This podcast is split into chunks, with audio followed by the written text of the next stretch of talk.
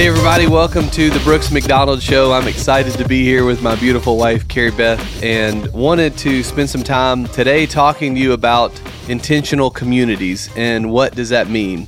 And so, what is an intentional community? Well, it's it's really around the idea of taking stock of who do you spend most of your time with in your daily life with. Well, that's your community, and most of the time, you just it's whoever you're spending that time with. That's your friends and but you don't realize at times how much influence those people are having on your daily life. There's a saying that says, if you hang around five millionaires, you'll be the sixth. If you hang around five crackheads, you'll be the sixth. And so, wow, that's an extreme statement, but it causes you to take stock of who do you spend your daily life with, who do you spend your um, time with in the day, and how that bleeds into how you view life, how you do life. And so me and Cari Beth both are from outside of Memphis, and we have awesome, deep rooted, wonderful friendships there. And then we moved to Nashville and we moved down to the beach. And we saw, I guess, as life went on and and we're around more people in life experiences, how we uh, moved with work and things like that to say, hey, as we move, we want to be diligent on who we make a decision to spend our time with. And it, uh, you may say differently on this, but I think part of it is is that because we moved, we had that decision. Sometimes, if you're living where you grew up, it's the people you grew up with, and those people that are those deep rooted friendships with. Friendships for us, that's what I put in the category of family. I mean, they are deep rooted family to us, but that still doesn't change. Sometimes you may need to take a look at who have you been spending time with that may be having a negative influence in your life. Thoughts on that? Yeah, I mean this whole topic I think is just huge. If you really think about it, it goes back to now that we're parents of a teenager, right? Your parents telling you, who are you hanging around? What are they like? What's their family like? While that can seem like weird when you're younger, as an adult, this is how we do life and how we do friendships. And yeah, I would encourage you, even if you've been in the same place forever, right? Which we were until we were in our young 30s, that just to take stock. Life changes. Uh, kids grow, you become friends with who they're around, whatever activities they're in. And so I think just saying, who's around me? Am I being the influence and the light and living the way I want to be when I'm around them? Or is it hard for me to do that when I'm around them because that's not really who I want to be like? So let's take stock of who I'm spending a lot of time with and and what are they causing my actions to be. Yeah. And so there's right ways and wrong ways to do some of this. I've seen so many examples where they take that type of discussion. They're like, oh, well, just let me go ahead and cut the people out of my life that is spending around me. That's what you're going to do to me is just cut me out. um, that's not what it means is cutting people out necessarily, but it is about who you decide to share your time with. And it, there, this could cause some tough decisions to be made around um, that you slowly back away from certain people because you know what I'm talking about. You know, you know what I mean. When there's people in your life that you don't feel more full when you leave them, but you feel drained. You feel like um, the air has been let out of a, a, room when you're around those individuals. And that doesn't mean you don't try to pour into them and change them. It's just you have categories of people in your life family and super close friends your intentional community of who you're around every day, and then the people that you're working with that you're spending time with but you're pouring into and that's the ones where you need that clear distinction of hey i need to have my guard up that when i'm with these people i'm not allowing myself to slip into those other pieces but that i'm still working with it could be even work community that you're spinning around and you have a task you're getting done those individuals are stellar at whatever task that they're given in a day but everything else in life sometimes may not be so stellar. Uh, the words they're sharing, how they're pouring out life to you. And so we've seen as we read, like you see behind me, these rows of books here, and uh, we see it resounding. And then in scripture, also, in scripture, we talk about scripture. Where's a good example of that? Well, Jesus with his 12 disciples and who he chose to spend his days with there was an intentional brotherhood in those communities that he spent his time around. That wasn't by accident. The people that he set, he spent all those time with and hours with, walking paths and roads, they got to see a different side of Jesus in discussions than the daily people that he was preaching to. That's our Lord and Savior, people. that made the decision to have that. And so for us, we have to have that same intentionality around who do I spend my daily life with. TD Jakes um, had a had a great quote around. Now this could be a tough one, but he said life really doesn't begin until you've left the zip code you grew up in, and I think that's applicable in our lives, right? Yeah.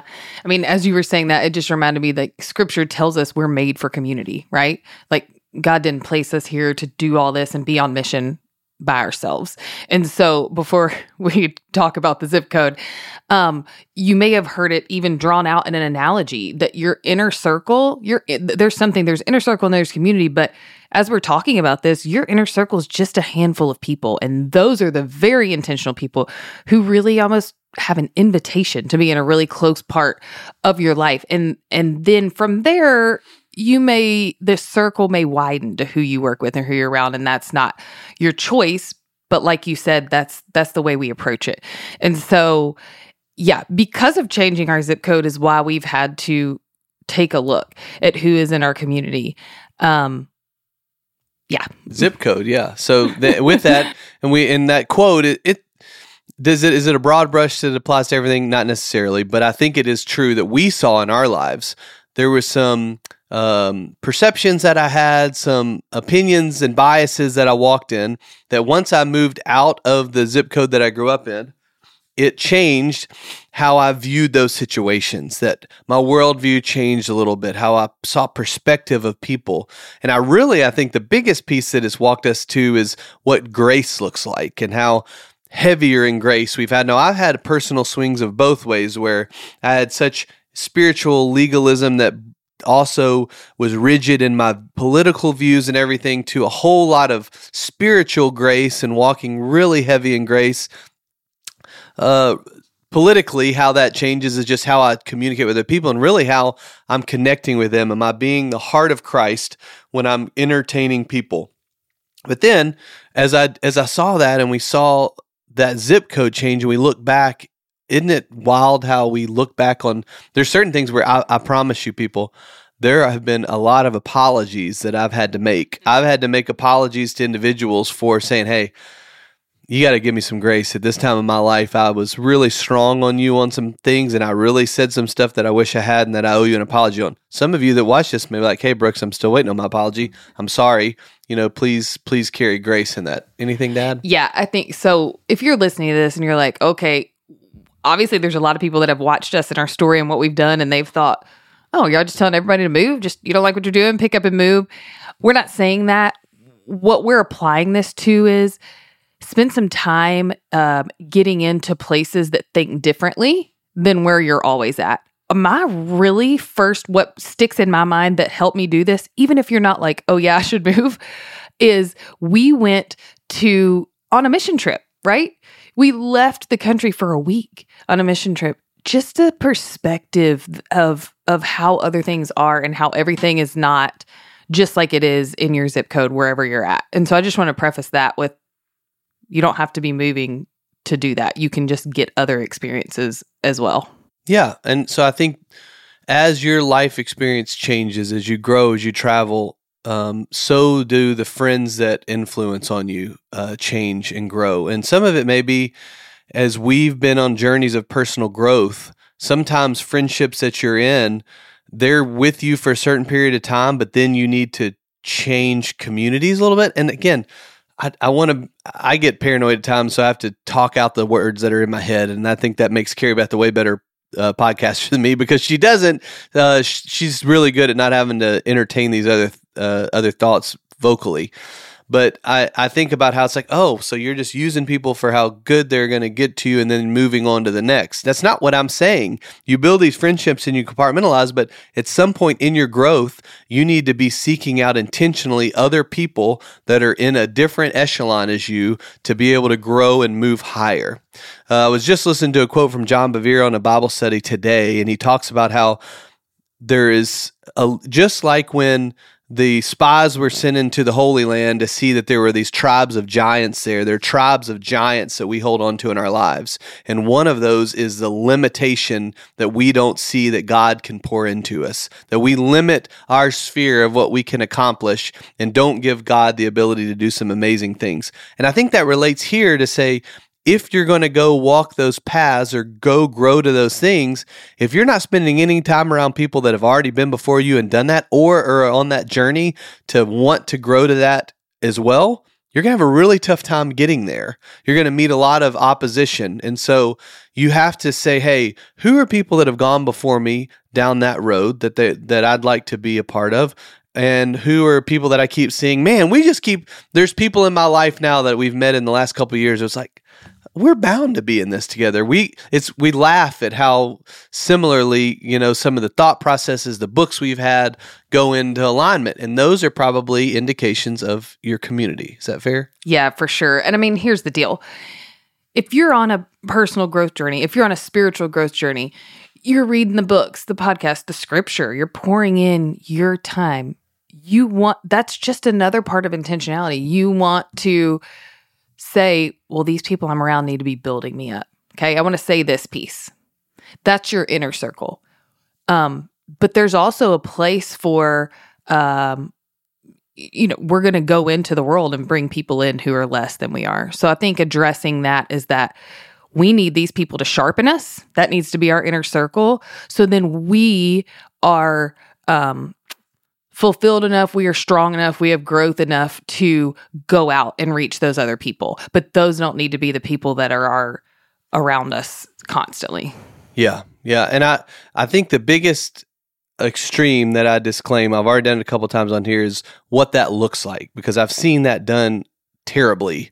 Um, in a lot of the influencer circles that I've been around, there's an air of haughtiness that can be carried around that better than you type of a thing. And i hope i walk in humility in life or grow continually to have more humility in life to say hey everyone has something to offer me that i can learn from a situation. But the daily individuals that i'm spending my daily life with am i being very intentional on that task or not? So but i will say also if you're thinking, oh, they're so haughty, not even us, but other people, you see them like, oh, look at them. Maybe you need to do some introspection. Maybe you, maybe that's a check to where your old brain, if you ever spend time studying that, how the old brain in our in our bodies is brought up, just like some people relate to uh, cavemen. As a Christian, I just think of um, there are situations that Noah dealt with in the ark and the animals he dealt with that were formed then that are a little different than what I have to today. It's the fight or flight. And so that comfort area of how you're grown and raised forms this basis of when to cry as an infant, when to need food, when to feel secure, when to feel safe. Some people that were brought up in traumatic situations those old brains actually are formed in a bad way. They get, they get bad language fired into it because of the trauma they dealt with, and so they can't trust some of the fight or flight si- uh, situations because it was bad information. Well, uh, they say I think it's like by like year eight that most of your old brain is done forming. Well, if you can't have time to recognize that maybe I need to check that old brain and say, is that in alignment with where I need to be? Or do I need to adjust it some? Because that old brain can give you bad information, give you good stuff, tell you when to feel the hair on the back of your neck stands up when there's somebody following you in a dark alley. Those are times to follow it. But you don't follow it all the time in your creative nature. And your creative nature is done via the other portion of your brain and also as we call forming neural pathways. And so Cari Beth is really good at just talking about this around how are we forming our daily habits and daily intentions. And so when it's around our community, are we daily pouring into these individuals and seeking them out and is iron as the bible says iron sharpens iron so when one man sharpens another are you in those relationships where you're getting both? And I think maybe that's another. I'm just trying to give you tools to walk away with of are these people in the community that I need to be in or not? Well, are they sharpening you? Are they challenging you? Are they pouring into you in a positive way, not negativity? Maybe that's an indicator. And if they're not, are they pulling you down and never challenging you to be positive? Are you the one that's always trying to lift them up while they deflate you and pull you down?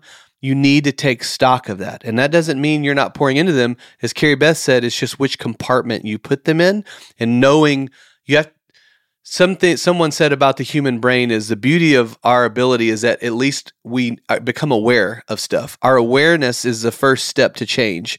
And before this conversation, there were some of you listening that didn't have an awareness about intentional communities or people were. Congratulations. Now that you have an awareness of where people sit in your communities and where those life cycles are, now you can uh, be aware of, hey, how do I spend my time with them? Do I need to quarantine this off? Do I need to seek out advice from somebody that's a mentor of mine that honestly, you may not be in their influencing category, but they're working on you and you view them as a mentor. So there's people that are actually compartmentalizing you in a different area that you need to go seek out and say, hey, how do I work on this? Or I need to spend more time with this, coffee together, things like that. Yes. Okay. I got two things to say listening to that. First of all, y'all want to get real for a minute. Um, growing up can be tough, but if you're listening to this, you're probably an adult now. Okay. And what he said about your old brain, sometimes it's real uncomfortable for us to step into a space that outgrows the way we grew up. I mean, from personal development, I mean, from spiritual, I mean, financial, any of it. And so we can be in a comfort zone where we don't, we don't, we're not around other people who've done other things. And what he's talking about, about mentorship, seek out those people. Who you see doing the things that you're doing? That might not be your inner circle, but that may be somebody you reach out to and take the step to say, hey, I'd love to pick your brain about this. I'd love to spend some time with you. Brooke, Brooks isn't saying this about himself, but y'all, in business that we've done, he's done that since we were in college. Reached out to people and said, Hey, I really like what you're doing. Would you mind if I came and spent some time with you? And so that goes a long way. And then the next thing that I want to say is um, if you're a believer and you, for us, our best community has always been found in the church. And we've had discussions about that. And again, that doesn't mean we don't befriend people outside of the church, but for us, that means anytime that we uh, try to have really close community outside of the church, it just doesn't go as well. And so, having that rooted community of people that are in your same faith, in your same faith community in the church with you, doesn't have to even be your church, but um, that's a lot of what we seek out as well. Yeah, no, that's really good. Excuse me. that's really good. Um, the the Florida allergies that are in the air are getting in my throat for a second. Um, and part of that too uh, that came to me was how are you discerning the people that you're around? What Cari Beth said about we have found those to be in church community. The Bible spends some time talking about being equally yoked. That doesn't go just for marriage, that goes for business partnerships. And then close friendships are closer than business partners. So you need to have that in there as well. And so some of that would be around uh, looking at the fruits that they bear. And again, another thing is awareness. Sometimes I was never aware until someone else told me to be attentive to what fruit someone is bearing in their life. And so it could be depending on what advice you're seeking from them or friendship, but you can tell a lot of times if you don't see a lot of qualities play out. Maybe they're saying it, but you don't see in their actions or daily life. Shoot, there's parts of and and again, not to condemn anybody on that because that depends on where your faith journey is in life and walk. I can tell you firsthand, I'll be the first to step up and say, there were times in my life that my lips were saying the right thing, but my actions were not following it. And it wasn't until hard headed discussions were made to draw me back to clearly recognize error, repent, and to move on. But then with that, though, there were people that were attentive to me that saw difference in my actions and behaviors versus my words and that's what I. So I'm not the only the president. I'm also a member too, and so you need to be aware of the people you're spending around. What's their fruits like, and and how are they bearing out with other people? And now that you're aware of it, you're going to have a tendency to be uh, thoughtful of that more. I would say so. Yeah. Um, as far as a tangible piece, what if you're listening to this and you're like, man, I've never thought about this. I've just always hung out with the same people. I go to work. I raise my kids. I don't really think about it. Um, that's okay. But now you know you know, do good until you know better. And when you know better, do better. Hmm, okay. Mm, that's good. And so what you what are you gonna do? So, okay, what do I do now? How do I find friends? I'm like a grown-up, right? And so my advice is again, if you're a believer and you have a church community, look around you. Who's around you that's about the things that you want to be about? I tell my 13 year old this, okay? But the same goes for us. Um, so, who is around you that you want to be around? If you don't know anybody, that's a sign you probably need to plug into some more things. Take some of your time that you do have and plug into some groups that are doing things you enjoy or doing things that you want to be doing. Yeah, no, that's great. Thanks for being with us today. Hope it was helpful. Please uh, like, follow, share. We appreciate you. Thanks for staying, uh, sticking with us. Bye, everybody.